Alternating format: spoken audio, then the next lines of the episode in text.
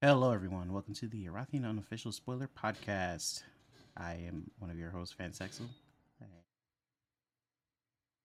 As usual, Silencio Steve here, people.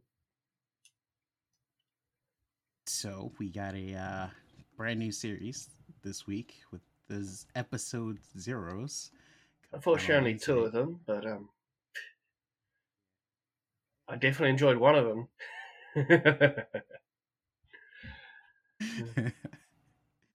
Jake is always the one who has to wait. That's what I meant. I meant that uh, obviously as a joke because Jake chose to roll last on Warmonger. He always has to wait now. so Yeah. that's the only thing I was talking about. But as usual, I guess we shall start with Regicide Yeah. because who needs order in their life?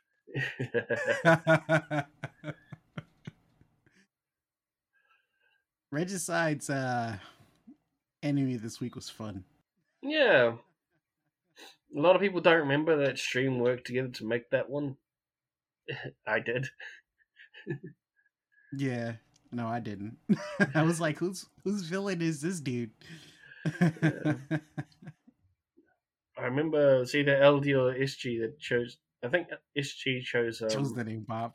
name as well as the alignment, and then LD chose the class. I don't remember who chose Neuromosin. It might have been Josh. Um, You know what? I think I popped in right when he um did ask SG the name because I remember her just saying Bob. And I was like, what? I'm so mad.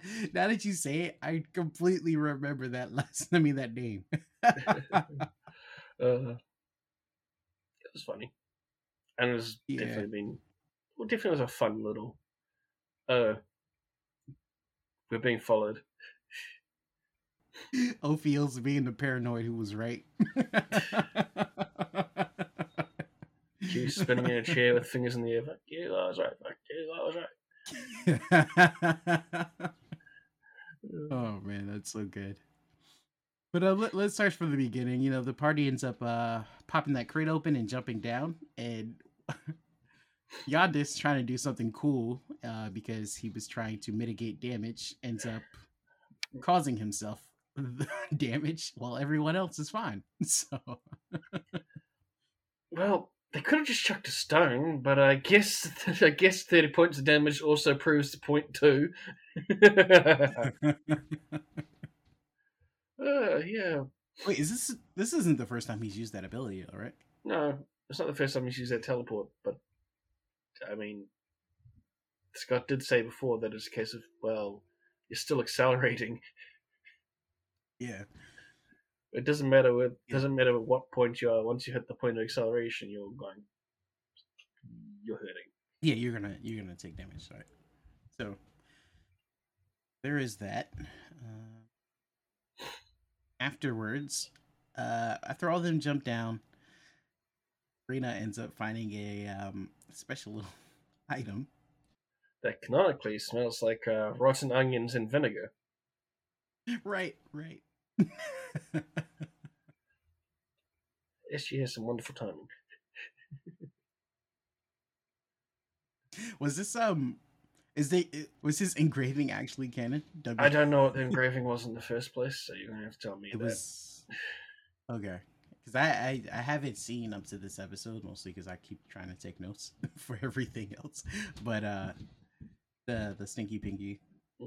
I don't. I don't remember. If, I don't remember any engravings on the Stinky Pinky and Lost Initiative. That's because I don't pay that much attention to Lost Initiative because it happens when I'm working. Oh, and okay. also, we don't take notes for Lost Initiative, so um, well, it's it, the engraving was uh GWB. The only reason I remember that is because great weapon, and then there, there's a B. I couldn't figure out what Yeah, the B well, would stand for. they You were know. talking about it, but I don't know whether it was because they're still mainly joking. Yeah, and um, you know how the two people who've suffered the most from diseases, um, uh, Reno and Ophius, right? And how jumping down there was a sort of deep pool of filth that they landed in to cushion the blow.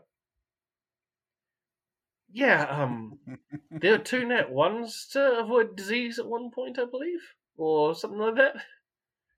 The two net ones somewhere for resist for con saves. Uh, they haven't experienced what the diseases do yet, so we'll see. I We'll guess see you could call it a lucky dip. if there's any chaos god that loves these guys, it's Nurgle. Yeah. But to be fair, he loves everybody. oh man. the um, Stinky Beacon Ring is actually oh, probably the savior of the day because uh, because of it, Rena is able to find the way out of the sewers. So there's, there's a jungle out there. it's a something. sewers, tunnels, whatever you want to call it. It's a bunch of shit in, in, in with flowing water. That's what it is. and lots and lots of corridors. Yeah. Having a way out underground is always nice. And they come across another big old grate where you'd have to bust it down. You couldn't lift it.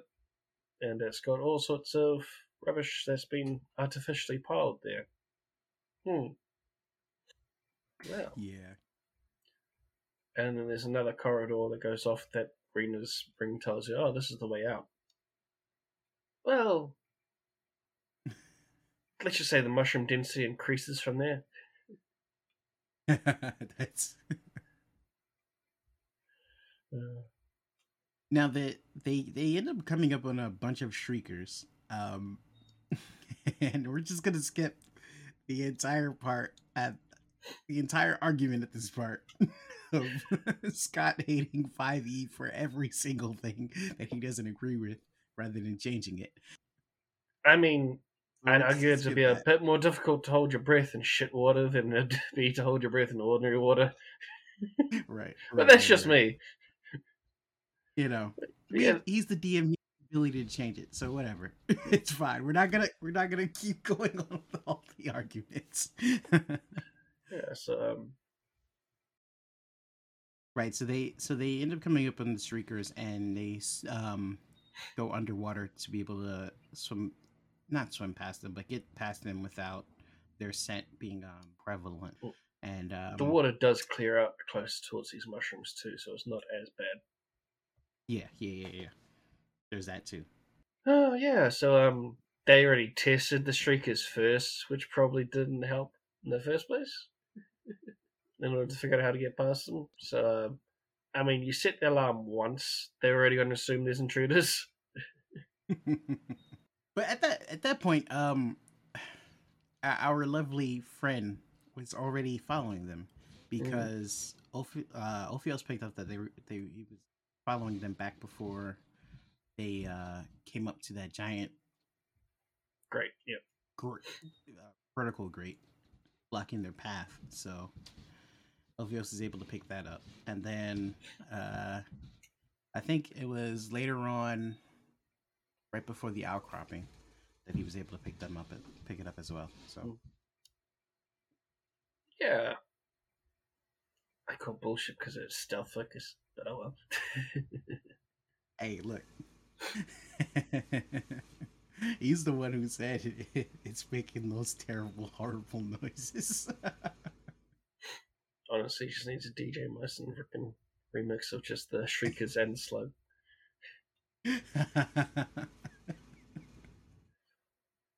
They should say it's a good thing Shiny didn't turn up when the Shriekers came in. Yeah. Let's say that. So they the the party end up getting past the shriekers and they come up on a colony of other mushrooms who spot them almost immediately and puff up and spew just giant cloud of spores. Yeah, you can't see and you hear voices in your head. Which Giannis was pretty pretty much fine with. He, uh, almost immediately, as soon as he stood back up. I mean, he wasn't fine with it at first because obviously they did that whole "oh shit" and then jumped under the water, which perfectly made sense because they've never. He also did roll the lowest of the Constitution after popping up, so he was the coughing wreck for a while. Yep. and then um once once he did that, he's trying to like calm them down and say, "Hey, look, we just want a way out." And they're like, "Get the fuck out of here, dude. We don't know who you are. Insert that Kermit gif of like where he's playing the banjo on Family Guy in, in a swamp or whatever, and someone asks him directions. He goes, "Back the way you came, buddy." yeah, I forgot that that gif. that gif Oh. encompasses everything. oh man. We can't climb up. We can't climb back up. You can get down. You can climb back up.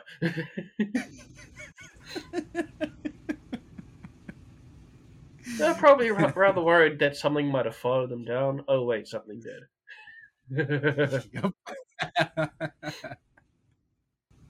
And so there's a great big stinking cloud that hits them. There's a still that obscuring mist that's around them. Um, Yonder still doesn't have much in the way of luck with Constitution saves. Wait, there was one thing I wanted to point out was that Yondis told the truth while not admitting that uh, they are the ones who killed the Yavin here, which he seems to be able to do a lot of. it's like, To be honest, I don't think they would have cared. nope, not at all. I don't think they would have known who that was or what the heck that meant. But he told them anyway, so And when Bob pops up, everyone else just goes, other way! Dude, I love how the Normalized were like, oh, it's Bob. that reminds me of um, oh, what is it? I know there's a martial arts movie where um, called Kung Pow, where um, Way of the or something that, where the enemy, Oh, he, the yeah. bad guy goes, "You'll now call me Betty." Yup. Yeah, I remember that. I did. That didn't remind me of that, but yep, I can see it now. So I was like, "But that's not a very intimidating." name." And then gets killed. the only thing that that this situation reminded me of is like the little green men from uh, the Toy Story or Buzz Lightyear show or whatever the hell it was. But um, yeah, I mean, they're technically a hive mind too. I think there was one who wasn't, and they were afraid of him. At some, I I don't remember where that is because I I don't think, think, that's it's. In I think that's in the animated series for Buzz Lightyear. Yeah, Okay, okay. yeah, Yeah. which is kind of mirrored in this episode. Huh. when Bob shows up, it, that was like the. this was like the best fucking intro for a villain. I don't way it's like he just rolls up, and everybody's like, okay, like it, it felt like a a, a, spaghetti western. That's what. It Yeah. the the bad guy just rolls up. and Shoots off his gun and everyone starts panicking all of a sudden. Yeah. It's So- a pity that he's. Uh, it's a pity that uh, Druid's not really that um great for AC, and these guys hit like train Mhm. and Mhm. almost killed him instantly. Uh, except for the meld into stone thing. Yeah, yeah. Oh man. But then again, something so tiny being so resilient is a a bit of a what the heck's what the fuck's this thing made out of? Freaking steel? Wait, do you do you think uh Delaric added the Pathfinder boost to AC for it? Nah, because you converted it through five E. Right, right, right. But I, was just saying, like he might have just added the plus two because it's an NPC. You can do that kind of thing when you're making NPCs. Are you telling Scott to fudge the dice?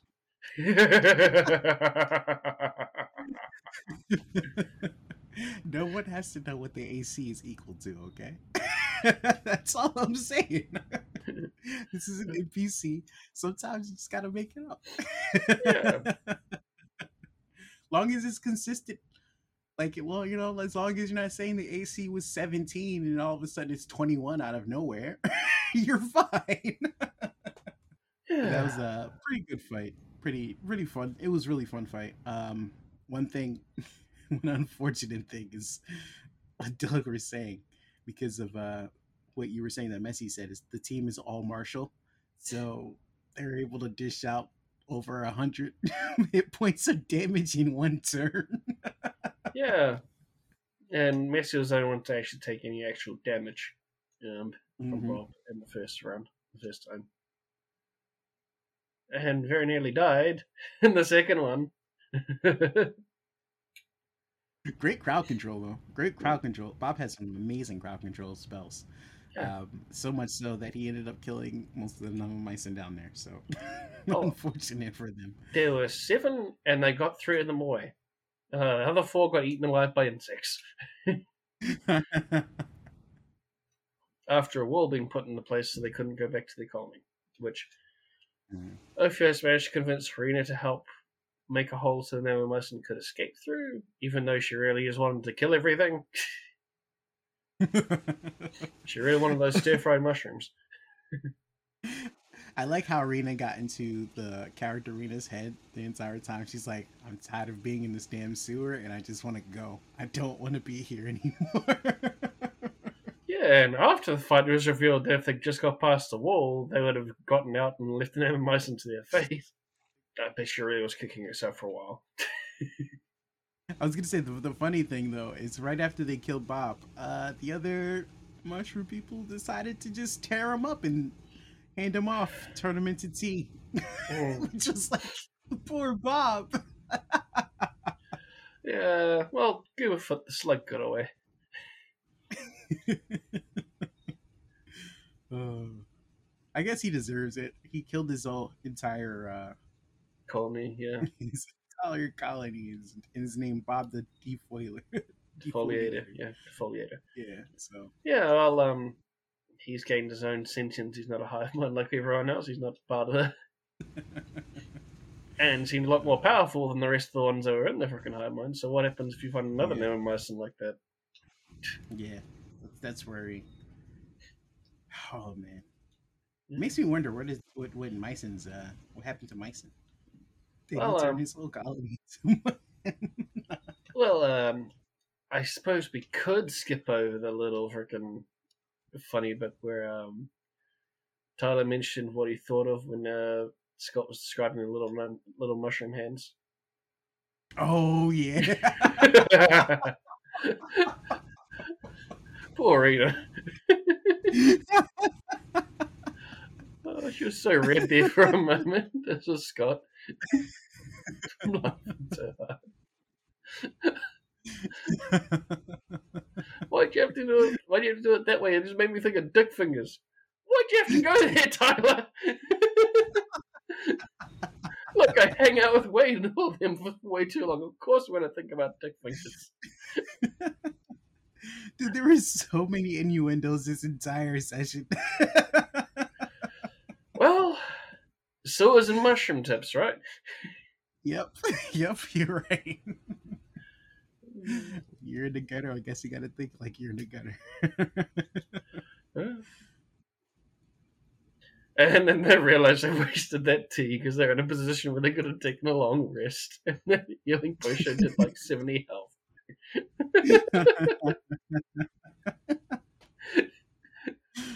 Oh.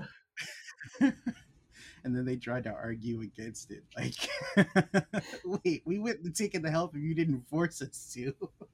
It's like I didn't. You weren't forced to. You didn't have to make the tea right then and there.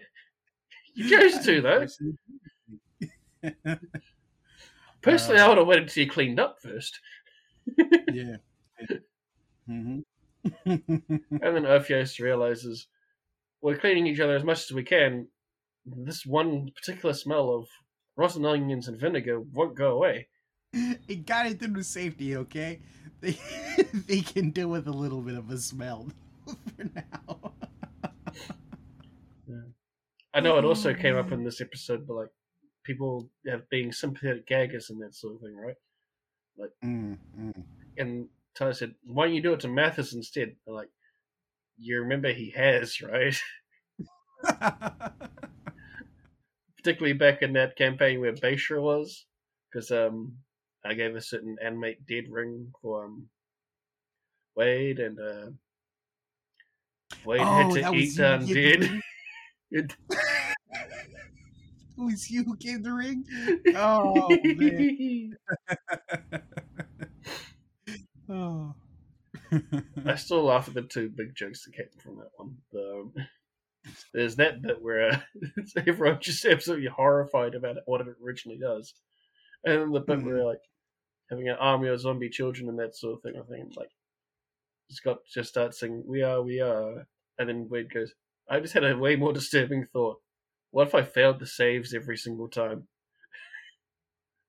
because it's the failed saves that cause them to eat the undead. That don't think that. And Scott's just Oh why? my why did you go there? Why? oh, oh. oh, There've been So, a lot yeah, of fun rings that have come up in Lost Initiative, and now one of them is Yeah. joins the Room. I can't claim credit for that one though. as soon as I can stop doing sixty-hour days, I'm gonna start watching Lost Initiative again. So, hopefully that's pretty soon. But um... oh, oh, I'm sorry. One other thing I wanted to reference was how easily Messi can just destroy some of Delric's criticisms about things. Like uh, when Ophius decided he was gonna help Rena break down the wall by just shooting a bunch of Eldritch shot, uh, blast, and um at the wall. And he was like, you know, like the emo anime moment where they, they just go rah rah rah. He was like, so you mean like inclement limit breakers? he just shut up. well, of a sudden. is it is it not like that, Scott? We need an answer. Yeah, so good. I mean, I know try I'm voting for Inclement, but just eh. we seem to get more and more anime every time. So every... also, a little thing came up. Um, particularly Rosin took offense, and as Steve and Rosin are my party members, I will um, say that the New Zealand and Aussie flags are different. What I believe is otherwise, but I will Well, say it on the let's just, say record. the, let's just say that one extra star didn't lead us to going to war with native wildlife.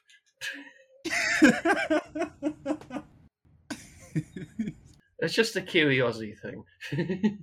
yeah, I just love that Rosin was screaming in chat. We're not the same. oh man. yeah, we're just always competitive with each other. Um, we're we're gonna go to War, Warmonger because there's some fun little bits in Inclement uh, for this week that um Well, that's very first part. So yeah yeah yeah, yeah. but you know something something happened there that Pretty sure Steve wants to really talk about.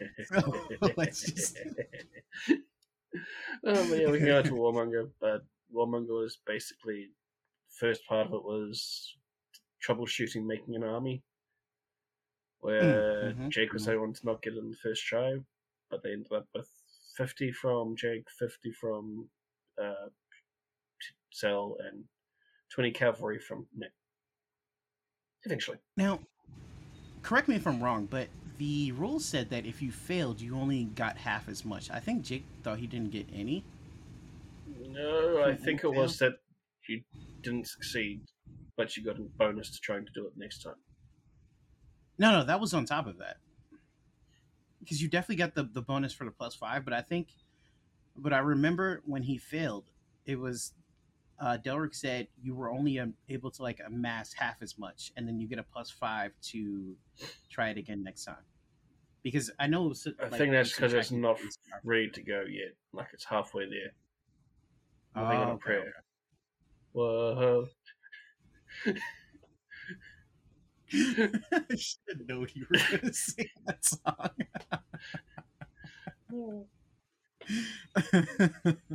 I mean, I could have done the SpongeBob thing instead if you liked. I'm already halfway there. Halfway there. I'm I know Bon Jovi a little bit more. so.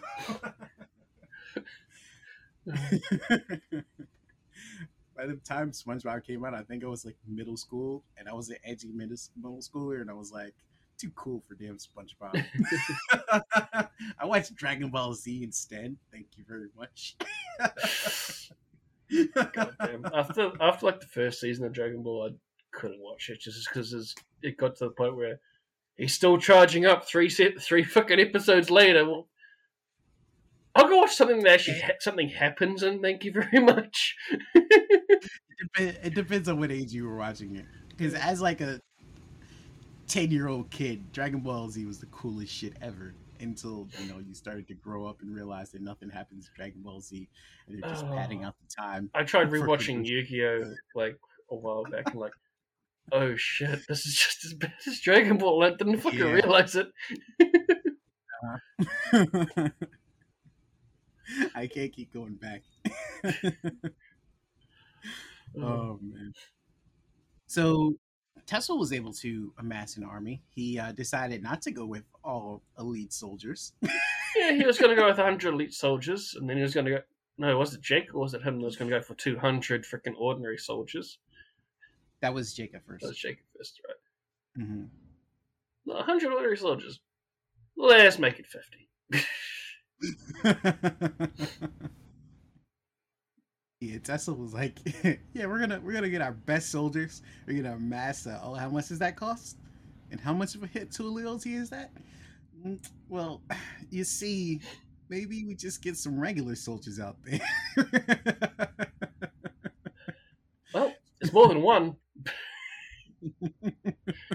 Jake should just be really thankful that he got more than one. and that uh dealing with the Piran wasn't so bad for Cell, which totally doesn't um enforce a certain perception a certain crazy cultist has of the Cell's kingdom. so yeah, that, that that's basically what they were doing uh, for the what was that like the first hour? Yeah, Or it's like the first hour? half, and then we went into Jake's because everyone else had done all their events and things like that. We went into Jake's side of it. So jumping into the RP uh, section, we have uh, Daxul returning over to Varix, um, letting him know that the tribe was coming, The British are coming. The British are coming. The tribe is coming. The tribe is coming. and they got little time, so they need to do something about that. and, And, um, basically convinced the remnants of the other tribe, hey, either you help, either you do most of the fighting and we help you, and then you can join us and not be extinct, or we'll attack both, like pretty much, pretty much let you get destroyed and attack the other guys and see whether or not they're worthy of joining us. Mhm. One other uh, thing to point out, though, as Daxul said that uh, he didn't see any spirits around the uh, that other tribe. He was saying that at first he was uh, around them and he didn't think he thought them that they were just like super rowdy or whatever. Um, but it turns out that there's actually not many warriors over there, and Oh, that they were starving. Hmm. they were starving and get ready to eat the young and the old. So uh, that's what the other tribe wanted to do, and that's when um, curses came back. No, no, this is this is with them starving. This is like they were they were The other tribe- so much. The other tribe was looking at them and going, Mhm. "We'll eat all the young, we'll eat all the young and the old, and then we'll take whoever's left to join up with us as more of our fighters." And that was no, no, no, not. Oh, okay, yeah, yeah, because I thought that was after he he sent curses to go and get the uh to go and negotiate, which curses did very well. Not as well as all the other events, but that's because all the other events were easier. yeah, hers, hers was a little bit more tough, but Ver- goes to Herzog and uh, pretty much asks about the tribe and the their situation, and he says, uh, "Karaka Karak." And if they want to, this is what you were saying. If they want to join, then they need to prove themselves. yeah, these starving, this tribe of half-starved individuals, or starving individuals, are going to have to prove themselves. I think just surviving the fight will be proving themselves. Uh, Um, and and he was saying that if they get wiped out by the other tribe, problem solved. If they wipe out the other tribe, problem solved. If neither join, then Densho comes in and they just destroy everyone. So problem solved. I hope those 50 know what they're doing then. Either way, in Urzog's eyes, it's a win-win-win situation. So Yeah. And we also had Doxel saying there's a albino boar in um Barrenlands that the Ashen Walk should have to kill. Mhm, Let me mhm. just say, those boars aren't anything to be freaking underestimated. the best way. The ordinary ones of them, you either kill them at range, or you run faster than the guy next to you. Because, the mo- and also, the moment they start squealing, all the other boars around go, "Ooh, food!" and they all start running up. oh man, that's great. So if you want to kill one for food, make sure you leave a lot of it there, so they have something to stop uh-huh. Oh. and fight over, so you can go with whatever you got away with. hmm hmm So there's a lot of Mhm. speculation amongst um, a lot of adventuring groups and things like that amongst the patrons. Um, maybe, just maybe, it's either going to be really big or it's going to be in charge of a lot of boars. It's the Ashen Boar. All the other boar follow it. Just cause. So um, oh, there's also there's also speculation that maybe because it's albino, they're going to try and stay away from it. But um, Mhm, the other boars, I mean, not didn't show Cos Cosfix is going after it. Yeah. So um, we don't see that as being easy. But Doxel says that uh Varix can handle it and not to go to his other advisors because they're all six in the mud and they're all gonna be like, Ugh, you're too old for this. Let us help you and blah blah blah. And Doxel's like, nah dude, you gotta prove yourself. You gotta be the one who went out there and took care of that white boar so that all the other clans around here respect you the way they should. And is like, let's fucking do it. yeah, knowing what I know about boars, I think that's just Elric being a little asshole.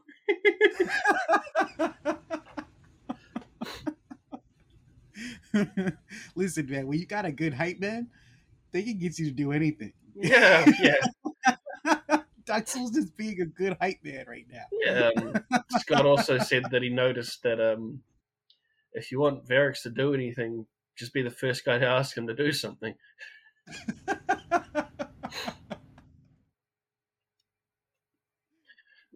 that uh, Jake has a proclivity towards uh, picking the guy that asks him's option.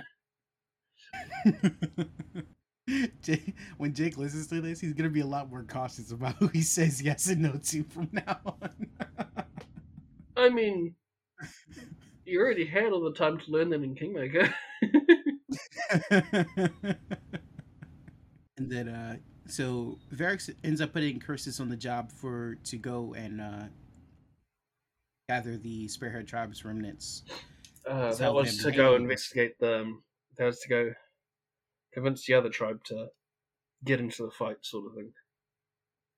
Yeah, well, she was going to tell them that uh the Spearhead tribe, hey, if you guys want to survive, we're willing to let you uh come into this tribe.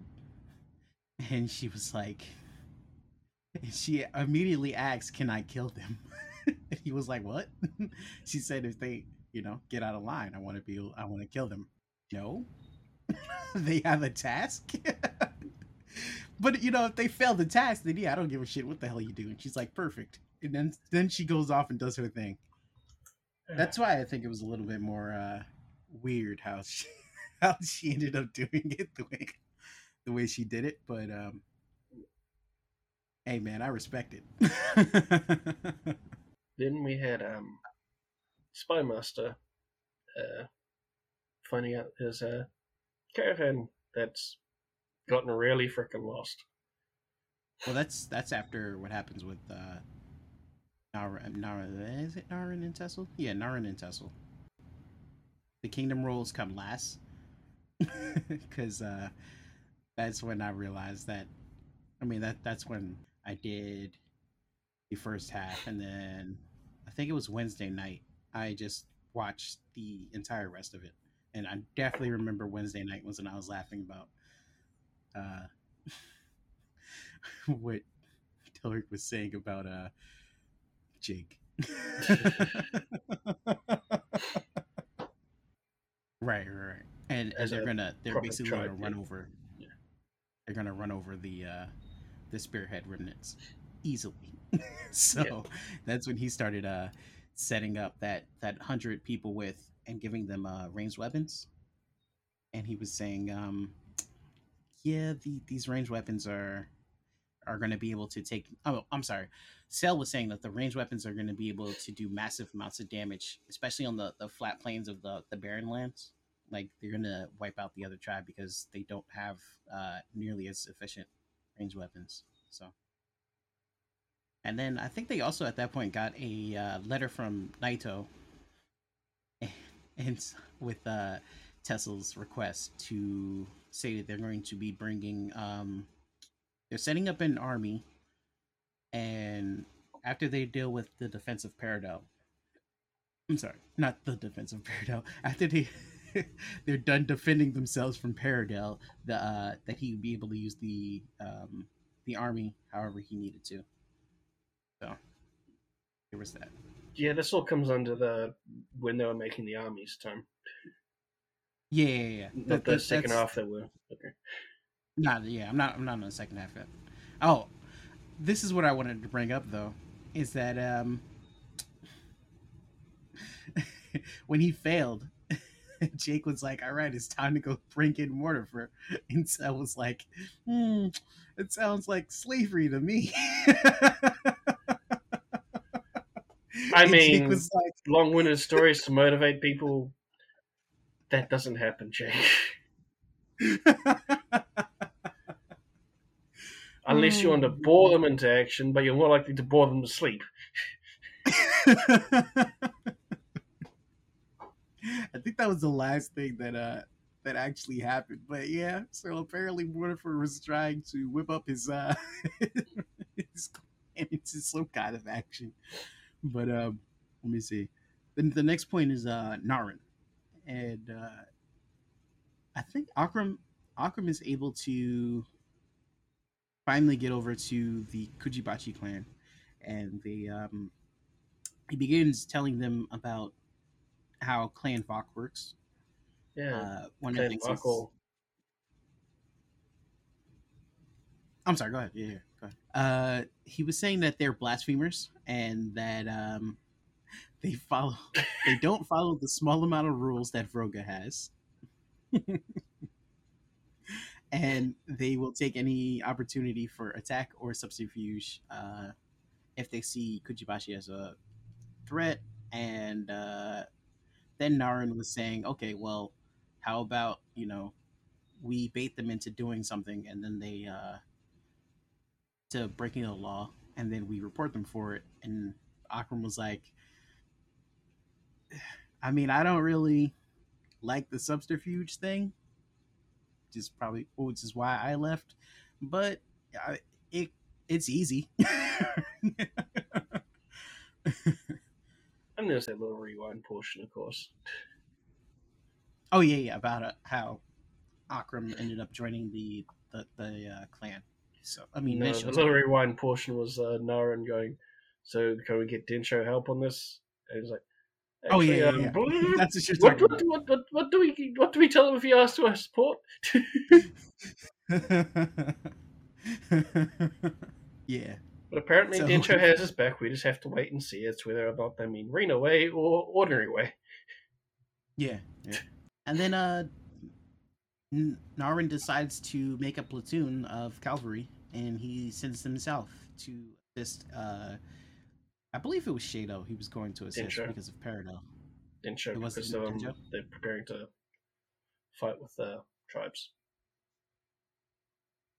Okay. Because I, I thought he was sending them originally to to Per to Shado I don't think Naren's sending Shado any troops to Shadow unless he absolutely has to because of how far away yeah, yeah. Well, the whole thing was like the the whole thing he was sending them there was because um Cecil was like, "Yeah, we should be fine," and because yeah, which would be the reason why he wouldn't send it because he's fine.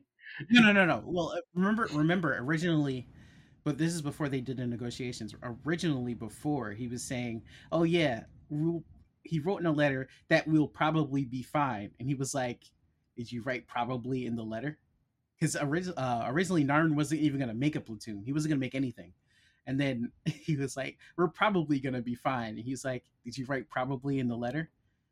Most likely. And he's like, "God damn it! I'm making I'm making an army, Delric." because I think he was more concerned about um Peridel than than you know the, the tribe. yeah, I just don't think that he would have picked up only twenty cavalry if it was Paradel. I think yeah, that'd be well, something he, that he would have expended the entire coffers on. No, no, no. He was he was trying to to not spend that much because uh, it was yeah, expensive for Calvary. cavalry. Yeah, yeah, yeah. It is, which leads me to think, yeah, it wasn't Peridel that he was after. Because Peridel is sure it was Peridel. Because Peridel has a right, huge number there. Yeah, but I'm, I'm uh, because I thought it was uh, pretty much Peridel because he wasn't worried about Densho and then once once I think Densho uh, would also help. No, yeah, Den Densho actually they, they they both did. they also they also help from both Shadow and Thing and Tessel's like I got to deal with this parallel thing first, but afterwards the yeah we'll send them to you. If if, if, if everything you know goes well, if everything goes well, we'll send them to you whatever it doesn't really matter anyway uh, because there was no fight against Peridel because yeah. Alia rolled very well and uh, she brought a, a, few score of soldiers with her and she ended up having negotiations with the uh, battle centurion um, informing him that his borders for Peridel were completely well not completely wrong but they were extended more extended than they should have been and um, and that they needed to be fixed. And he said that uh, he would do so. But she also came back with um, some information about why they were there. And apparently, they were looking to have an expedition into the Barren Lands to do some trading. Or trading. And, uh, or Prisking. Yeah, yeah. You, you know, an endeavor into the barren lands. I'm sorry, I'm sorry. The the actual thing was to form unity between the nearby tribes. So, mm-hmm. you know, the Peridel way. Yeah. wouldn't surprise um, if um, Inclame suddenly had a Barrenlands Orc regiment. she also informs them that there are three groups. Um, one of them led by a uh, Centurion. Oh, oh, you're talking about those, right? Not the troops. Yeah, 100 troops, uh, two with battle tacticians, which each have 50 troops, and there's a lieutenant Centurion going between giving the the orders from the battle Centurion to the battle tacticians. So, anyway, she's successful. Uh, she gives all this information over to Naito, um, Naito and Tessel, and through letter and says that she'll be back in a, in a little while. And um, then Tessel's like, "Yeah, we have nothing to worry about. I trust Alia. She's perfectly fine. Uh, as long as no one drops a trump card, we should be fine." Poor Curse. I mean, just saying, uh, Curse has got a bit, better track record of killing. That's true. Uh, but Naito hearing this actually um, has a bit of an idea in his head, and he, he's like, because uh, Variks is the one dealing with the Barren Lands, that maybe there's an opportunity to use Peridel as a bit of an olive branch. And um, yeah, that's not happening. That's not happening. That's not happening. That's not happening. it wouldn't be an olive branch it would be suppressing foam.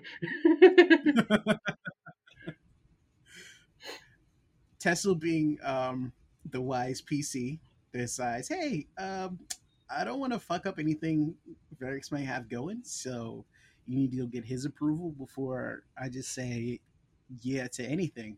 And then Naito is like, "Well, if you let me do it, I'll go off." And of course, Tesla, being Tesla, he says, "Sure, buddy, go do what you need to do." we jump forward to Naito meeting with Densho, which is uh, and Verix has a couple of people with him, uh, Verix, Herzog, Sarush, uh, Arithel, and Lyra. They're all in the meeting, and uh, Naito basically informs them about everything, uh, the situation going on with Paradel and how they plan on making deals in the Barren Lands. And Verix, after hearing this, cautions um, Naito about Paradel, and he also cautions them about the Barrenlands people, the tribes. I'm sorry, not people, Barrenlands tribes. And um, he says, uh, you know, Paradel has had quote unquote endeavors in the past, and they've all failed.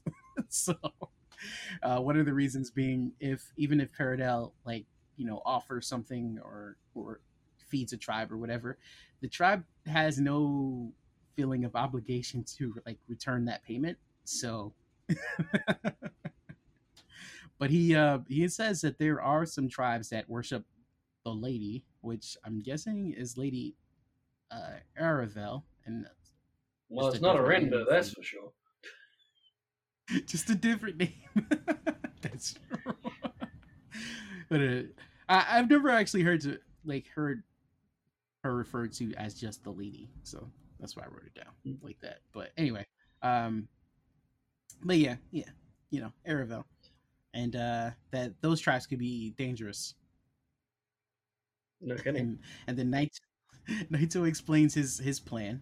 You know, um, hey, let's let's use them as a way to have the tribes gain favor with us, and you know, Paradel's giving them things, but Paradel might like say that how great of people we were, and they might be more willing to trade with us, and um, and then Varix uh gets the council of his members, his advisors, and he's like, "Hey, uh, Arithel, what do you think about this?" No, it was Vera. like- It was it was it was Vera.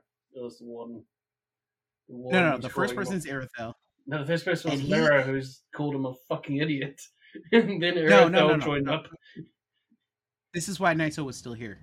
While Naito was still there, he asked Arathel, and Arathel was like, "The situation could be beneficial, but you know we need to contemplate it on it." And then Sarush said, um, "I'm all about that trade, but you know things could turn badly." And that's when Lyra, he looked towards Lyra, and Lyra's like, "I have, you know, something to say." Yeah, I have something to say, but um, he was like, "But you want to be alone?" And that's when Naito left, and she was like, "That dude's a fucking moron." Yeah, yeah. you know, that plan's way too optimistic. yeah, but Arithel actually uh, clarifies his statement right after that, saying that he agrees with Lyra and that it would be um, beneficial because they would be able to send out word to the uh, tribe that Paradel is going toward, and that way they could gain favor with some of the tribes in Par- uh, in the Barren Lands, while also being able to take out Paradel.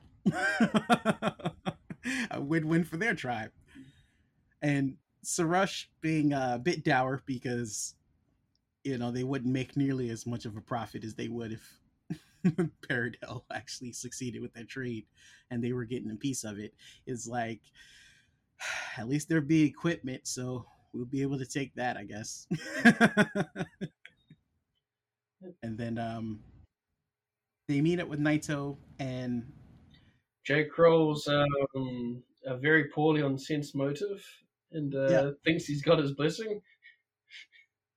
yeah that was a crazy thing like it's it was a good thing that they i guess and, and i know why jake did it is that the they decided to um tell him the truth.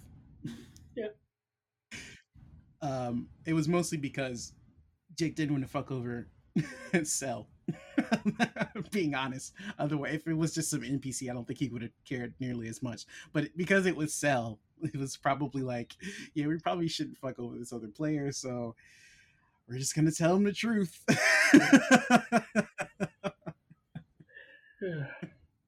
and of course, yeah, he rolled that natty one, and it was bad. but Densho thinks it's fine. Yeah, they have no problems with it. well, Varys doesn't. I'm sure Irithyll does. And that's when we jump into Jake finally getting into be able to roll his kingdom rolls. Uh, there's a portion that we were explicitly asked not to say.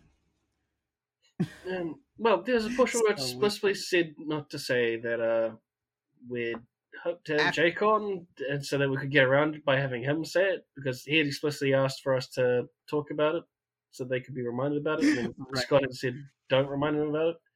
So we can't remind them about the location of those three tribes, or we can't remind them about um, what happened in the community game, or we can't remind them about um, a couple other things. but um,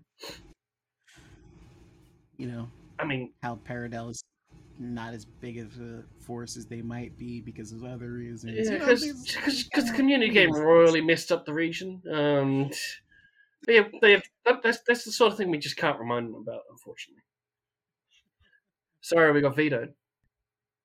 You know, if only there was a timestamp that we had somewhere around that three hour mark, maybe 45 minutes after the three hour mark. I don't know. If only there was that timestamp. Oh well. Sorry guys, I forgot to write it down. But um, you know, also according to the to the roles, uh Akram was able to give a considerable amount of help to Kujibashi clan. It was a plus five, and, wasn't it? something like that. Yeah, it's pretty big. Yeah. Uh, that's what Kyrsis comes back, all beaten up, battered, and saying that the endeavor went well. and he's like, I love how Varys doesn't even blink an eye at that entire situation. He's just like, everything went good. Yep. it's like she came back brutal, battered, and bloody. oh man. Also, she doesn't intend to be on the battlefield. So. Mm-hmm. I better not be on that battlefield. I believe was the quote. Uh, and then there's the uh, the fun of it of the dangerous settlement. Uh, yeah, that was fun. That was generally fun. I know I complained about not being able to roll anything anymore, but I I love that roll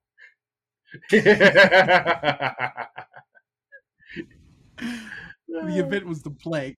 Uh, and because luckily for Jake, because he didn't have all these things, I don't think his his modifier was that low. Like he got a, the road and the stockyards where things increased the modifier yeah. Otherwise, so so because he didn't have a bunch of those buildings, because he didn't have a bunch of those buildings, he didn't uh, suffer that big of a modifier. But I think he ends up taking uh, because because uh, he passed both of them. It only ended up being mm-hmm. stability minus two permanently, and uh, the D three from economy, which took out a BP instead. Okay, it should have been to the economy modifier, but oh well, I suppose it's cheaper. Well, no, no, no, because then he rolled another another one, which is that was the economic boon, and that was uh that's where he was supposed to. No, he's got D four. It's got um those d6s. Um, yeah, Scott described it as. Oh, was it d6? Yeah, you're right. D6. Yeah. D6. Scott described it as a minus two stability and minus a d3 economy. That's the words he used with that one. So. And then uh, he got that so, economic boon and only got one BP. So yeah, so. yeah. All right. I'm happy oh, you got man. the three, Jake. Shout out to uh to Cell though for saying that he used the podcast as his memory. Um another thing is I didn't know that I see the, the entire time was I thought Cell was adding the G and Narin's name, calling him Ganarin as a character thing. like that was what uh Tesla was doing because you know That's what Tesla would probably do. It seems like something Tesla would do. I, I mean, I'd expect Tesla to have spoken the name more than read the name, so I don't see why he would pick up G immediately. I, like you know. Well, it just seemed like a fun character thing. He like he probably read the name read the G, and then it was like, oh, that that thing can't be silent. So he just calls him Ganarin, and because Narin never actually um, corrects him, like he said, he's I think he said the last session that uh, he never corrected him before, because he never corrects him. Fair's fair, I suppose. Fair's fair. and uh, last but not least, we can get into the new uh, stuff, which is Enclame. Yeah. We only got to see session zeros for Neil and um, Tish. Yep. It's a little bit of a different order this time, Yeah. but Neil is still going first. Yeah, but the luck was completely changed around between those two. yep. Normally it's Tish that has all the ones, and Neil has all the twinnies, and uh, yeah, um, hmm. I think for Tesh to be able to roll so many good rolls this this that session though is really good, uh, especially for the type of character he had, like super lawful, always doing things perfectly, like that kind of guy. So I think the roles really help play that out. All right, so we can jump into Tristan, who is Neil's character, which uh, I think it's like the third or fourth time that someone's used the same name again for like PCs and NPCs. Yeah, I, I was gonna say that, which uh, was actually because we've had Reagan's Leslie, we've had Edric. Now we've got Tristan. I think it's happened once other. the, these these are the the canonical common names in Aurora. I mean, in Eroth. We know this. We got Laszlo, Tristan, Joey, Phil. Oh, so we're at five.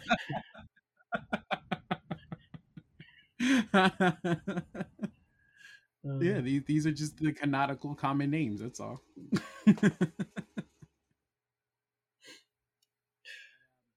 You know, it'd be funny if the non-lethals, um, if we ever finished that game and had to make new characters, a whole party of Joeys.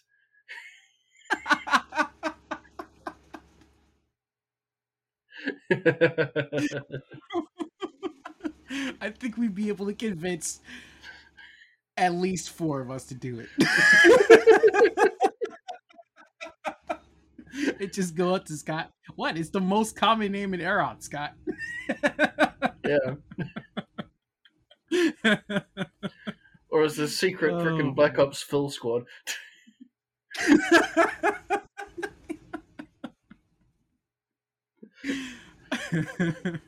We- They're not just a, a family of uh, merchants. Sometimes there's something there's something less in the way of business just that too much. Bring in the Phil Squad.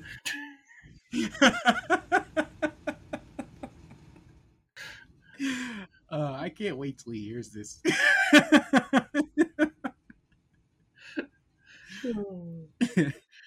Quick note um, from the top. I refuse to be called a flumph. In chat, I hate those creatures. Those are the most annoying creatures I think Scott's ever roleplayed.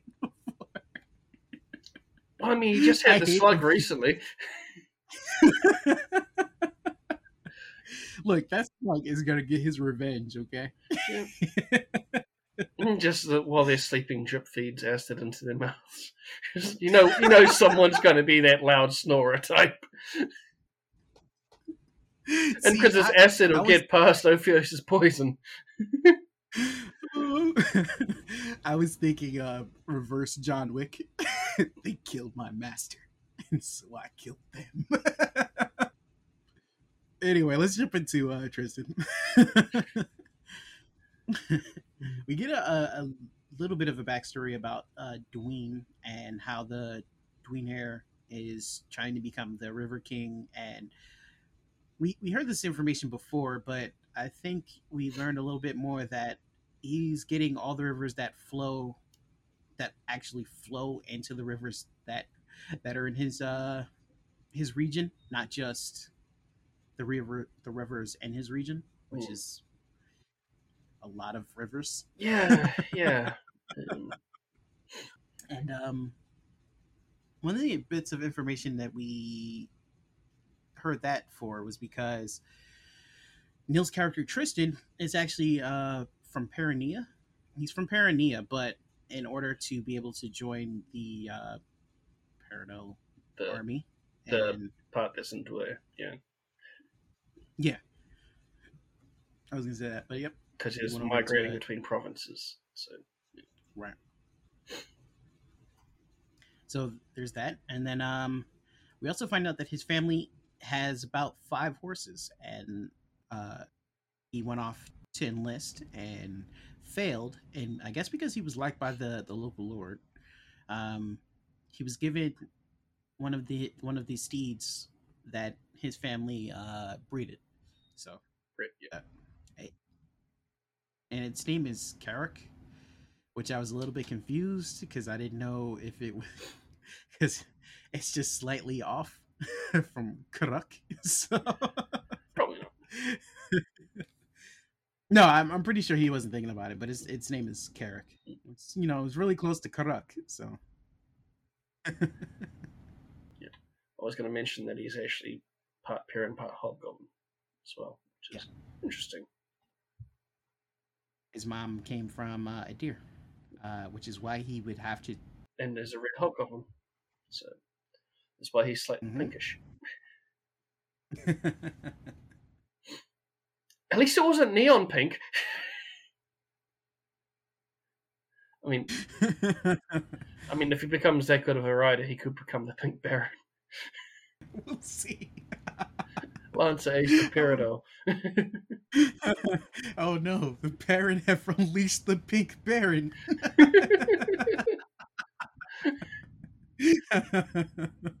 Well, you know how like the Red Oh. Baron was a like a famous pilot in World War One for German and right, right, thing. right. Yep, yep, yep. I know Baron for from Paradell. may not be noble, but uh, that's the thing with being a yeah, mounted person. You usually end up getting to nobility pretty quickly because everyone loves their horse charges, their cavalry charges. Oh. So, uh, anyway, um, what's his name? Tristan. Goodness gracious, it's gonna take me a minute to get used to that name, dude. Tristan uh, finds finds himself. I think he's like champion at this point, right? Yeah, that's right. Yeah, Oh no, no, I'm sorry. He's a legionnaire first. I think he start. I think he's to be joining the campaign as a champion, and um, he starts off as a legionnaire because he does so well. You know, obviously he's getting a, a rank up, but he doesn't get nearly a, as much of a rank up as Tesh does. Mm. Well, I mean, he did disobey that one order. Um,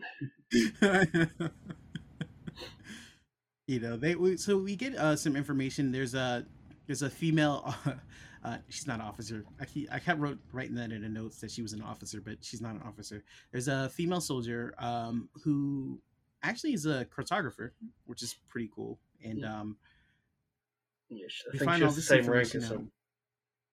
yeah yeah she is she is And they've got a hobgoblin who's in charge of them. and the hobgoblin informs them about the large uh, pulse of dark light coming from Adir That's caused the undead to come trickling out of the deer. Yeah. Yep. This is where they get their mission. Um, they're supposed to because they work for the well, they work under the the the wing here. Yeah. One, how do you say his how do you say his title? I don't remember. It's either The Winier? Dwinier or Dwyer. Something like that. yeah. But anyway, so because they work under the Dwinier, um, their missions are to secure the the rivers and take out any undead that they find along the riverside, and um, to s- clear up clear out an area that is South of south of the river in Adir. Yeah. um, so it's s- the southern area of Adir and between that river from the southern area of Adir and right above Juvencia, they're supposed to be setting up a buffer zone um, so that they can do any charges if they need to. And uh, then he asks for a cartographer. And here's a here's a point I'm going to say right now: the soldier that uh, Tristan was talking to when uh, ends up raising her hand and saying, "Hey, I'm a cartographer." How much Remember-. Remember that she raised her hand though. She volunteered herself. and she's able to to go in and because Neil was rolling so bad, he felt that she was very confident and knew so much about Adir and was and very confident in her abilities to talk about it and go on and on about the region. Um, I don't know if that colored any of his decisions later on, but whatever. Um, after the meeting was done, he decided he was going to go talk to the officer. Um, and he was basically saying that if they're going to be fighting the undead, they need to know how to. I mean, I'm sorry, they have to acclimate their horses to the the smell of the undead, and you know the other features of being dead Yeah. and rotting um, and stuff that come. That poor, that poor cartographer. Because they weren't there to help climb, help, help acclimate their horses, Yeah, and Yep. because um he was doing his best to do the ones that people weren't there to do it along with, mm-hmm. but um someone's Yep. horse got missed in that acclimation process. Oh, It just so happened to be the photographers.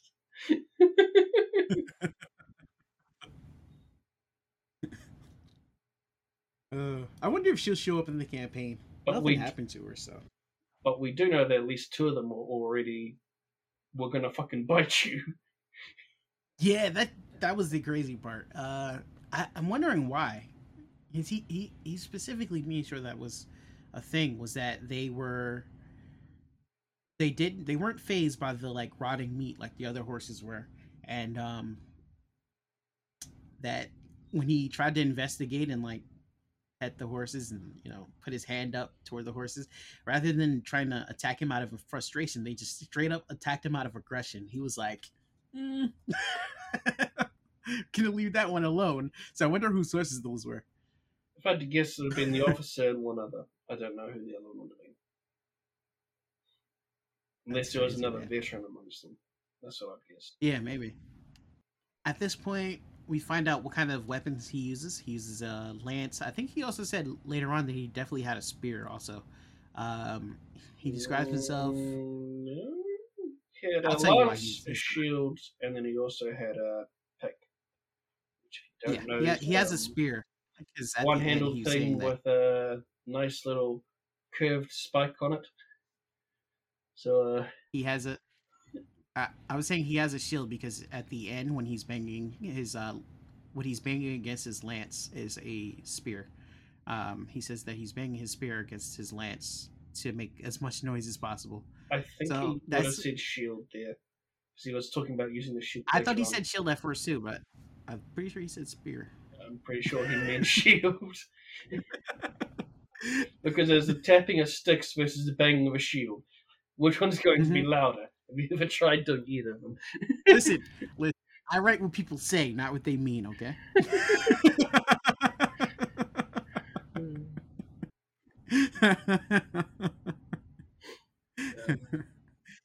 You're gonna be a chronicler. You can't write what people mean. You have to write what they say. um, I didn't realize this is becoming the Erothian Chronicle.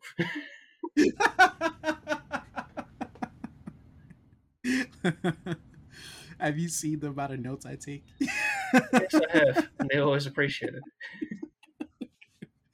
oh man. But anyway, yeah, yeah, yeah. So Tristan is along with his uh, group, and they are actually patrolling down the river. Tristan uh, is is riding along, and the female office, I mean, the female soldier he was talking to, decides to come up and uh, talk to him, and like, you know, hey, Oh, why didn't I things remember that one? It's, it's, it's, it's the officer's name. It was Secret. Yes. Fucking hell, Scott.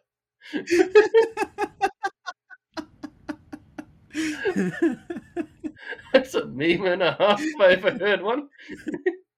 I just look at the notes, just like because I'm because this one I've got a lot of memory stuff for. I was like, was have a look at the notes, see what you're up to. oh, I forgot. I completely, they've completely passed my mind and it hasn't come up yet. It was just secret. I would, I, I would, I would absolutely love if his last name was Agent.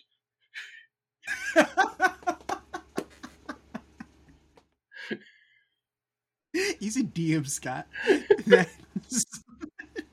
So that officer secret agent shows up in the first session.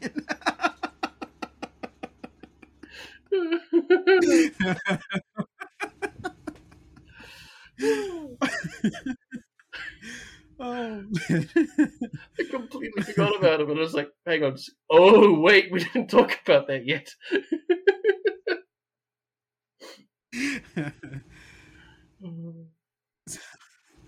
so yeah, that that that uh female soldier, she comes up, she's trying to talk to Tristan, uh, having a conversation about him.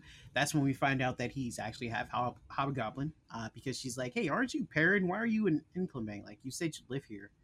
Um, and he goes on to inform that his mother originally came from Adir, so you have to uh, go into Inclement in order to become a first class citizen. Or can he become a first class citizen? Hmm.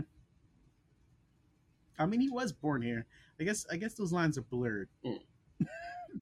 Maybe we'll, we'll, see. Anyway, um, well, we don't exactly have many half in or Yeah. so far that we've Yeah. seen.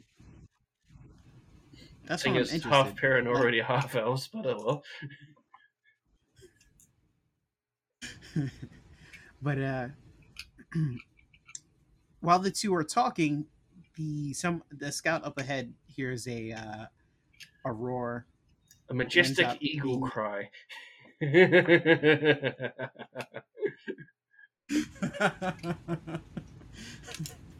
if one saw it, it would have been an eagle. Yes, it would have been an eagle bear. But, um, but they end up fighting against an owl bear. Um, one important point to make, though, is that he, the officer, uh, officer secret, says uh, they normally wouldn't destroy the owlbear's home or like drive it off of, of its land because they're they're the ones trespassing. However, they need to keep the uh, river safe uh, so that they are able to do their work without being attacked from wildlife. And so they tell them to take care of it. He points out the four of them, uh, one of them being a lieutenant centurion. No, no, no. I'm sorry. Not no, he's not. One of them being a warden. One of them, and the other three just being whatever the hell they are. Legionnaires, Uh, yeah, and I think. I think this is where we find out what because Scott went into a little bit of detail that uh, Warden is the lowest rank that can give command to other soldiers, and Champion is the highest rank that does not give any command to other soldiers. So, um, and he points them all out, and then the girl, out of uh, frustration, says, "Every time I'm with you, I." I get volunteered to do something. Yet that's a strange statement because she volunteered herself last time. Yeah, So, yeah. Um, hmm. It's kind of weird that you're blaming everybody else for your decisions. Maybe you shouldn't have done the first volunteering. 'Cause now it's painted you as someone that will volunteer.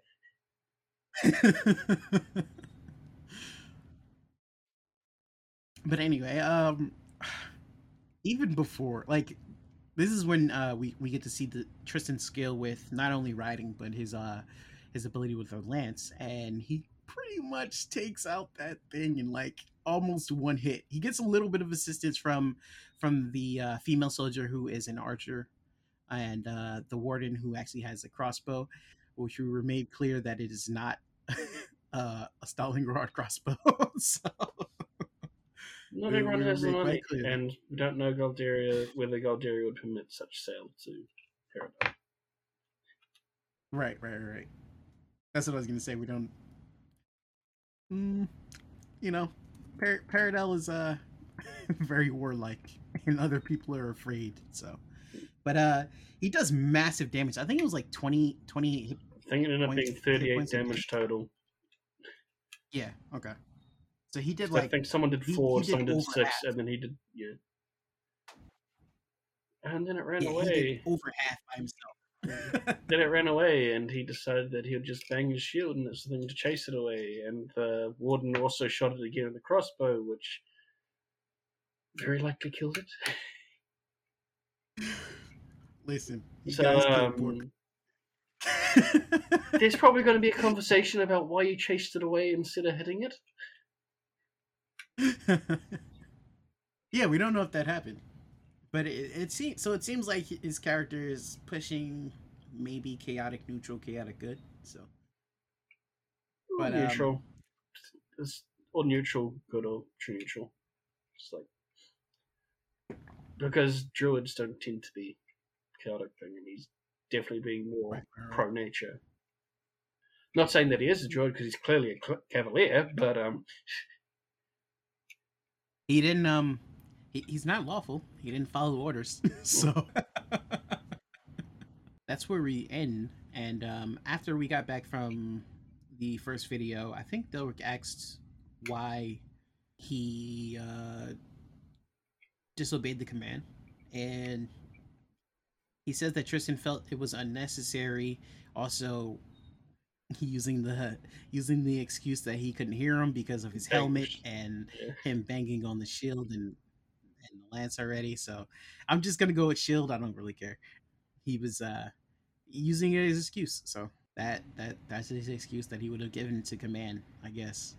But anyway, they drove off the owlbear. They they they did what they were supposed to, which is that is where Tristan ends and Galan begins. In the beginning of Galan, Galan, I'm sorry, Galan.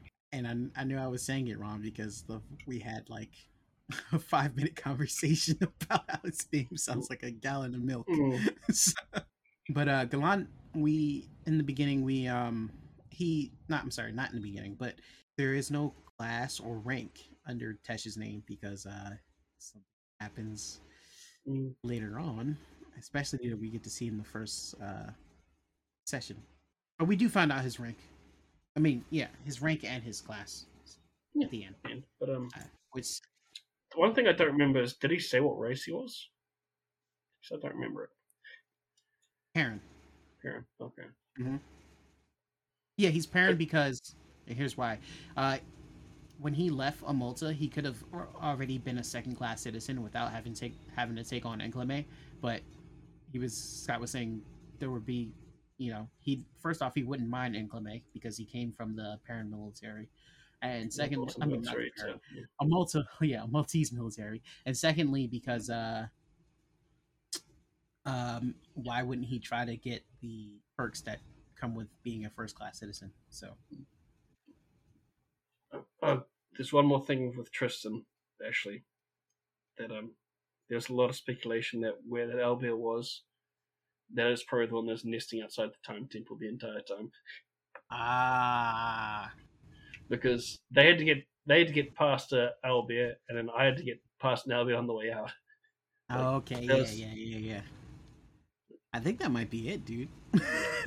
So That gives us that. some idea of where they are, where Tristan was at that time. yeah, the, the points line up actually. Yeah, that might have been it. That just something that came up in chat a bunch, so I figured I'd remember that. Even though we've gotten past that and back into Gallon, but No, no, no that's fine. It's, it's fine to bring up. Um, actually, one thing with another point with Gallon is because he starting in the Maltese military, he actually starts off as a Legionnaire Superior, and we actually find out the reason that um, I'm just gonna say it now because it happened during some down moment. That's not really important to go over. Uh, we actually found out the reason that he ended up leaving was due to a scar that reaches from his cheek to the back of his neck. I mean, the, I'm sorry, the back of his head. Uh, he was Chester saying that there's n- no hair would have grown in that point, and I'm Mm. thinking he was the uh, subject of some experiments going on in Amulta at that time. well, considering the end, I'd say that is also corroborated there. So I mean, so that makes it interesting. I wonder if uh, he got any little special idea uh, abilities from that, other than him just being an, Aegis. Uh, which we find out. Spoilers, Ben. Spoilers. It's made the spoiler podcast. I think the fun part is how he actually gets to be the Aegis rather than just, you know, congratulations, you're an Aegis. so what? But he wasn't an Aegis at this point, I don't think. No, no. He's just a legionnaire superior who fights with a who fights with breastplate and a big ass sword. so I just had a really funny image in my head when you said that. Just saying, like the breastplate and a big ass sword. They had a big ass sword in one end, breastplate in the other. Whack, whack, whack, a slash, whack, slash. Fights wearing a breastplate and using a big sword, yes. With a breastplate and the big sword. oh, damn, I just, it just like immediately that image came into my. Did you walking around smacking people with his breastplate? Yeah, that's pretty good. Rena might want to try that one, you know? Superior officer goes, I want you to polish this breastplate so well you can see my face in it. Whack! Did you see your face now? oh no, he just whacks him so hard that he sees his face in like a dent mark. yeah. Can you see Oh, your face man. now? I can see your face, sir.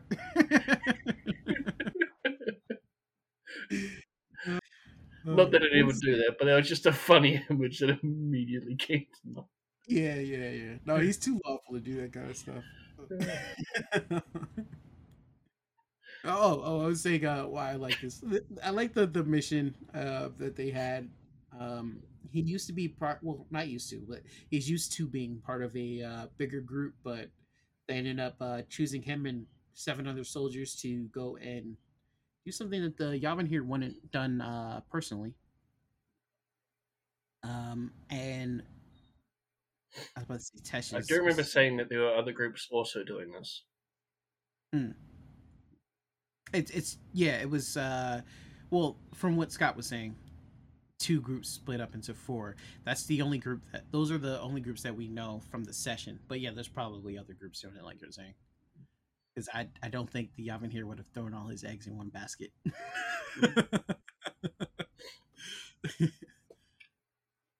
um, it would have been funny if the egg was in the Yavin here's office, but oh well. I'm just saying. uh, what's his name? Galan. G- Galen's group is uh, part of the extraction and infiltration. Not infiltration. Uh, the distraction, extraction and distraction group. Extraction and exfiltration. yeah, whatever. Yeah, it's a better word. So, also sabotage, uh, which is why they in the beginning uh, sabotaged a some caravan. They ended up raiding the caravan, taking the luxury goods. I believe they left some of the the stuff for the regular soldiers though, for like the slave soldiers over there. But they ended up t- taking like stuff like honey and uh, you know all the stuff that was going toward the taskmasters. That's when we find uh, we get their names. We have Minerve, who was the lieutenant tech, uh, tactician. Uh, she's the commander of the four of the group of four. Uh, Killian and Delilah, and Hey there, Hey. Delilah. I literally made that joke in chat. I was waiting for you to make it on the podcast also. but after they um after the successful raid of the caravan, they camp out at night, uh somewhere fairly decent and um able to share a couple of drinks, go over some war stories. That's where we find out about what's his name? Galan Gallon um leaving Amalta and the reasons that he did so. Uh because one, he feels like Amalta is not fighting for its own people, and two, you know, them making He really doesn't like Yovance. and he doesn't like Yovance. So uh then we find out a little bit about Delilah. she ends up coming from uh, Escaria. Uh, she um, is wanted.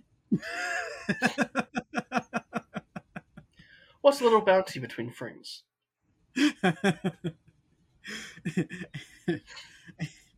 I don't know if Tess was just saying this or if Galen said it, if he said it in character for Galen, but he was saying that, you know, if you're wanted, that just means you did well.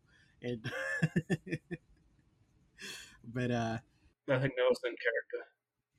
Yeah, yeah, you're you're probably right. Because Killian appear, appears to know Delilah fairly well. Because when she was like, I left Ascaria because I couldn't stand the trade that Ascaria was doing with Amulta, who was in turn supplying Yovance. And and I knew I couldn't do anything from my homeland, so I came to Paradel and was fighting against them. he was like, You fucking liar. so Um, especially seeing as Scaria's got embargoes on Malta. right, yeah. so there's kind that of too. enforced by a certain gnomish enclave, shall we say? there is definitely that too. Yeah, yeah, yeah. But one one one thing that uh important point to point out is that Minerve points out how well the group seemed to fight um, together, Like they're all synchronizing and such. Yeah. even though it was their first time um, actually working as a team. And And considering as how diverging their backgrounds were as well. Right, especially because uh, what's his name, Galan came from uh, Amulta, and he previously served in the Maltese army. She was saying that his fighting style is particularly parent, which is a little bit strange, but uh, they chalked it up to him working very hard, and he got a lot of. the rest of the group ragged on him about being a, a kiss ass the entire night. So, Well, that and having a stick up his ass, yeah. He didn't touch um, any drink until the next morning. But they did find that cookie. The- no, he he drank he drank a he drank a swig, and that was only when he decided to tell them about Malta. And All right, they yeah, there's that. But he definitely drank more the next morning accidentally. yeah, he did. Uh, and then the next morning he um he ended up finding that Killian did a really shit job uh covering their tracks so. They needed to move quickly, so he quickly grabbed a drink of water that wasn't water, and um, it was actually a very sweet breakfast with honey uh those cookies. What else was in it? Like crumbs of those cookies uh and what he thought was uh, water which turned out to be vinegar. Because Well, oh no, no, no, no, no, he thought it was vinegar, right? That just means it was bad wine, because that's pretty common in that area. Also, also, there's potentially a reference to Thronekeeper in that one. we didn't see any seals or anything, but if that had Luthera on it, I think we know which type of wine it was. Oh, yeah. You're right. I didn't put that together. Oh man. Um, hmm. Wine. you thought it was vinegar, yeah. After they are able to I think they cover their tracks a lot better this time. But um they end up getting to the extra um walking you know before they get to the extraction point, what's her name? Minerve walks along Galan and she's like talking to him and um saying that asking him what the best extraction point would be. Uh them I, I guess we can go into it if you want, but it's the western entrance, the southeast entrance, and the north entrance. Uh, the north being having heavy guard activity, so they wouldn't choose there. The western entrance having the uh, regular trade in and out of the town, and the southeast having actually slave trade. And uh, this is important because she axes him, and then she gives a rebuttal uh, against his choice, of course, he chooses the southeast Insurance because even if things go wrong, they may be able to uh, act. Which is what her rebuttal was: was that um, they would want things to go wrong so that they can, you know, free some of the slaves and you know that kind of thing, rather than staying quiet. But Galen thinks that uh, everything is gonna go well. he doesn't. He doesn't think that things are gonna turn out that bad. But she points this out because she says that she asked the rest of them, and they all chose the south, southeast entrance, giving pretty much the same reasons. And um, she says it feels like a bit like deja vu, and uh, that the person giving them the this this mission told her to look out for these kind of things between the group. and Galen brushes this off by saying like, "Hey, it's probably no big deal. The commanders are very good at choosing uh, who the missions would, who who would be a good team for missions and that kind of that kind of thing." Yeah, so that before going into the town, they decide um, to hide their supplies so that they don't look like uh, soldiers walking into the town. I mean, with their big ass. Especially when you're going in through the slave entrance and none of the guards recognize you. You're just walking in. it's like, uh, Sorry, you've got to leave your combat breastplate by the door. Yeah. Uh, due to some good rolls, though, Delilah is able to um, locate the other group, and she says that bad things are happening, that the guards seem to be closing in on the tavern. Um, and Minerva gives says that they need to uh, go and take care of that situation almost immediately. Um, she gives the team orders, telling Galen specifically to stay out here and whatever he does to get that group back to Paradel with that information. Um, she chooses Delilah to deliver the message discreetly without actually engaging the group. Uh, Killian, because of how uh, physical he likes to get, he's to be the distraction should things go wrong, and she will be applying pressure where, needed because she's the commander of the group and she probably has the most experience doing these kind of things. So, and then uh, basically for Tesh for a little bit, uh, he had to just sit there. Uh, I'm sorry, not Tesh, Galad. He had to just sit there for like a long time. Yeah, um, when you're trying to hide in plain sight, that's sort of necessary. and uh, he's he's able to locate some weapons and some things that he could get just in case things go bad. Like if they go really bad, he's able to spot like a blacksmith, and um, there are like weapons that are damaged and they're repairing, and then there's also like uh, you know the weapons that they that just got repaired. So he's like, okay, if things go really bad, I'll run over to that area and pick up these weapons to fight because where they hid the supplies was way too far back for them to find. But um, as he's doing that, Delilah comes running and screaming.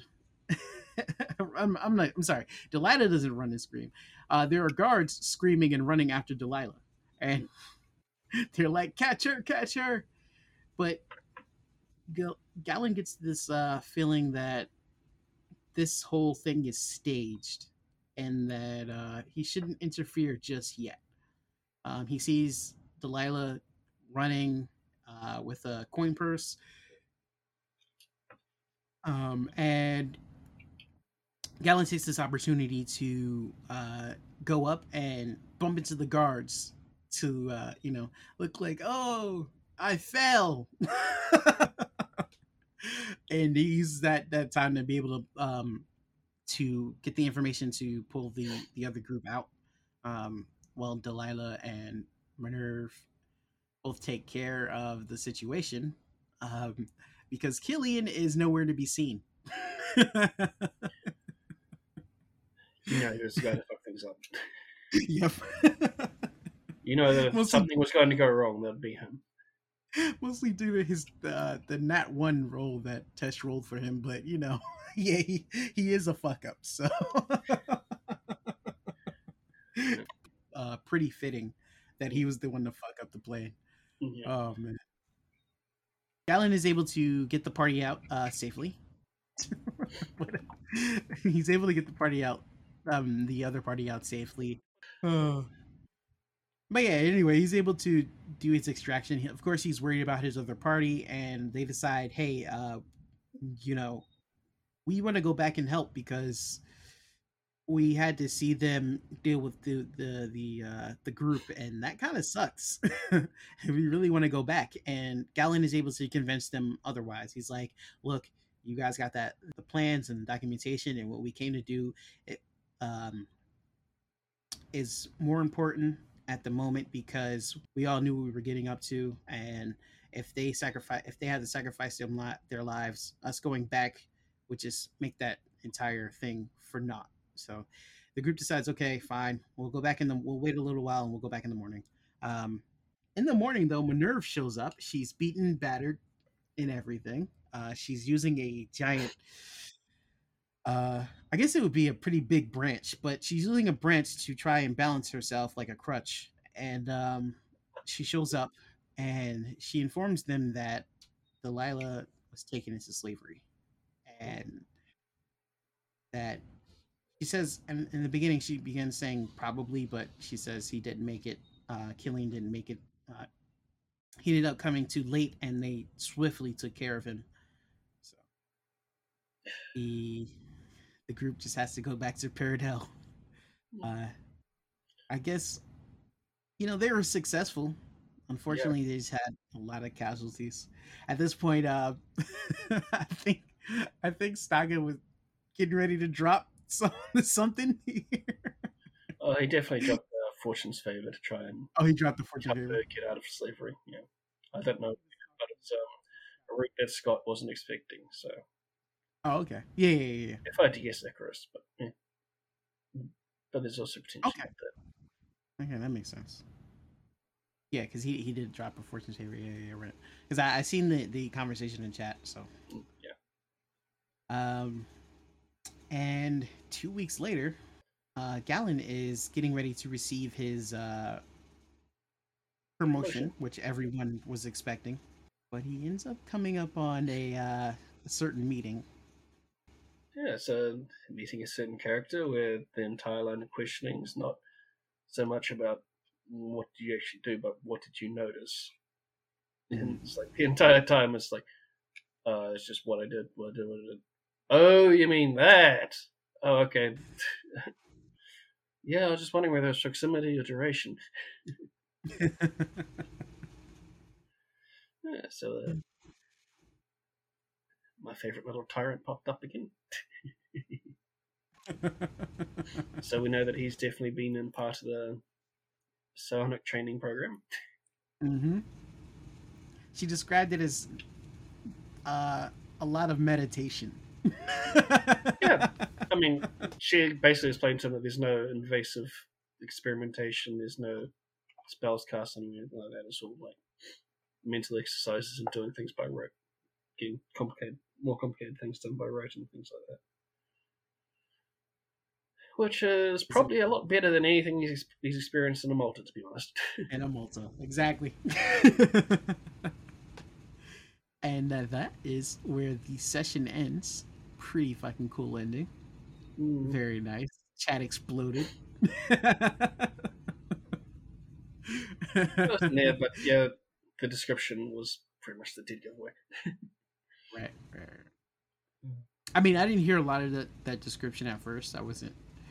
I was paying attention to both work and what was going on. So, but um, yeah, definitely cool, cool ending very well. I would say the ending was very unexpected for me. Like I did not expect to see Jen there.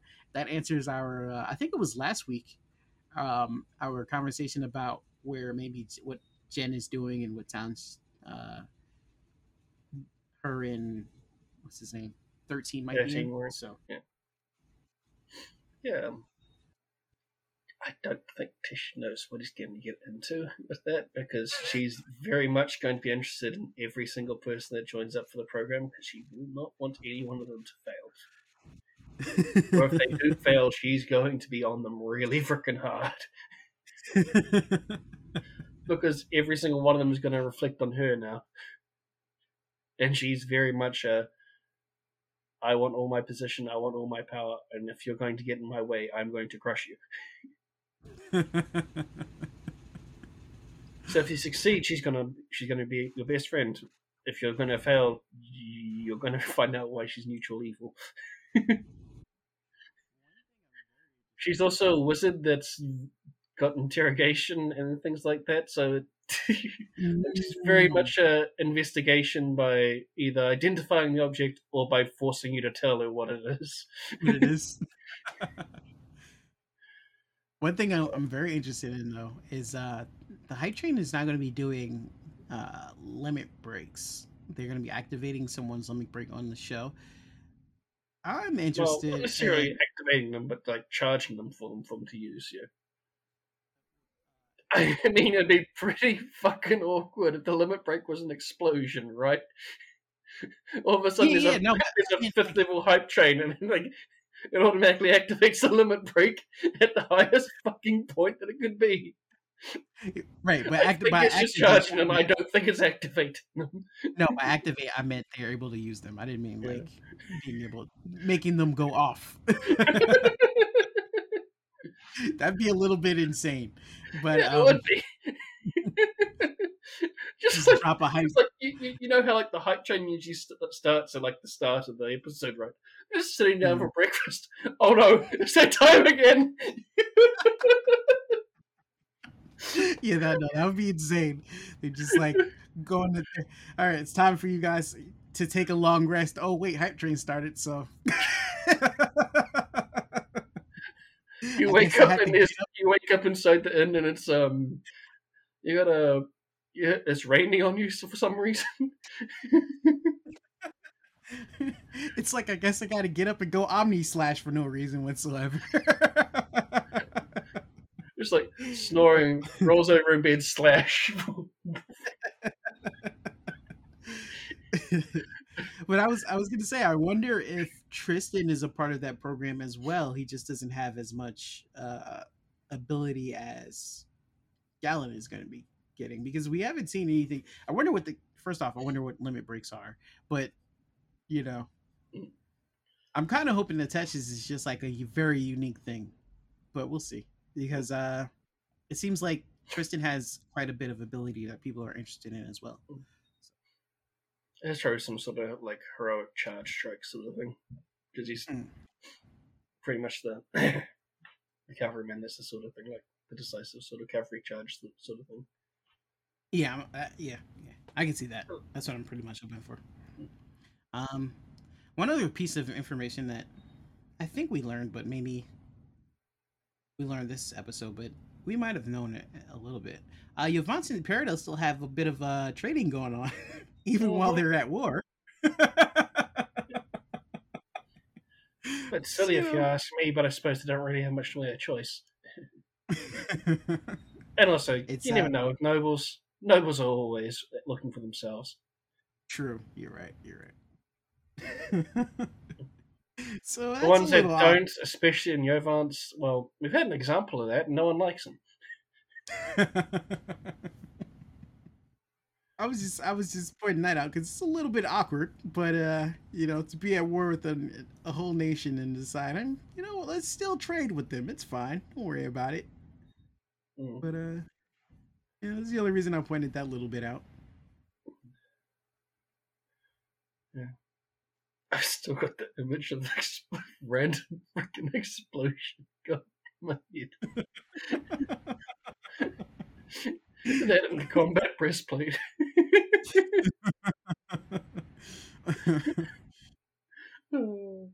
Oh man.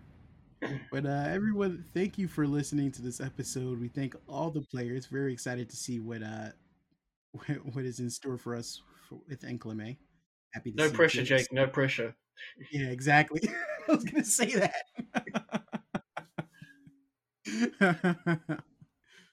oh man. But uh definitely fun episodes this week. Both Enclame and Regicide get more anime by the week, so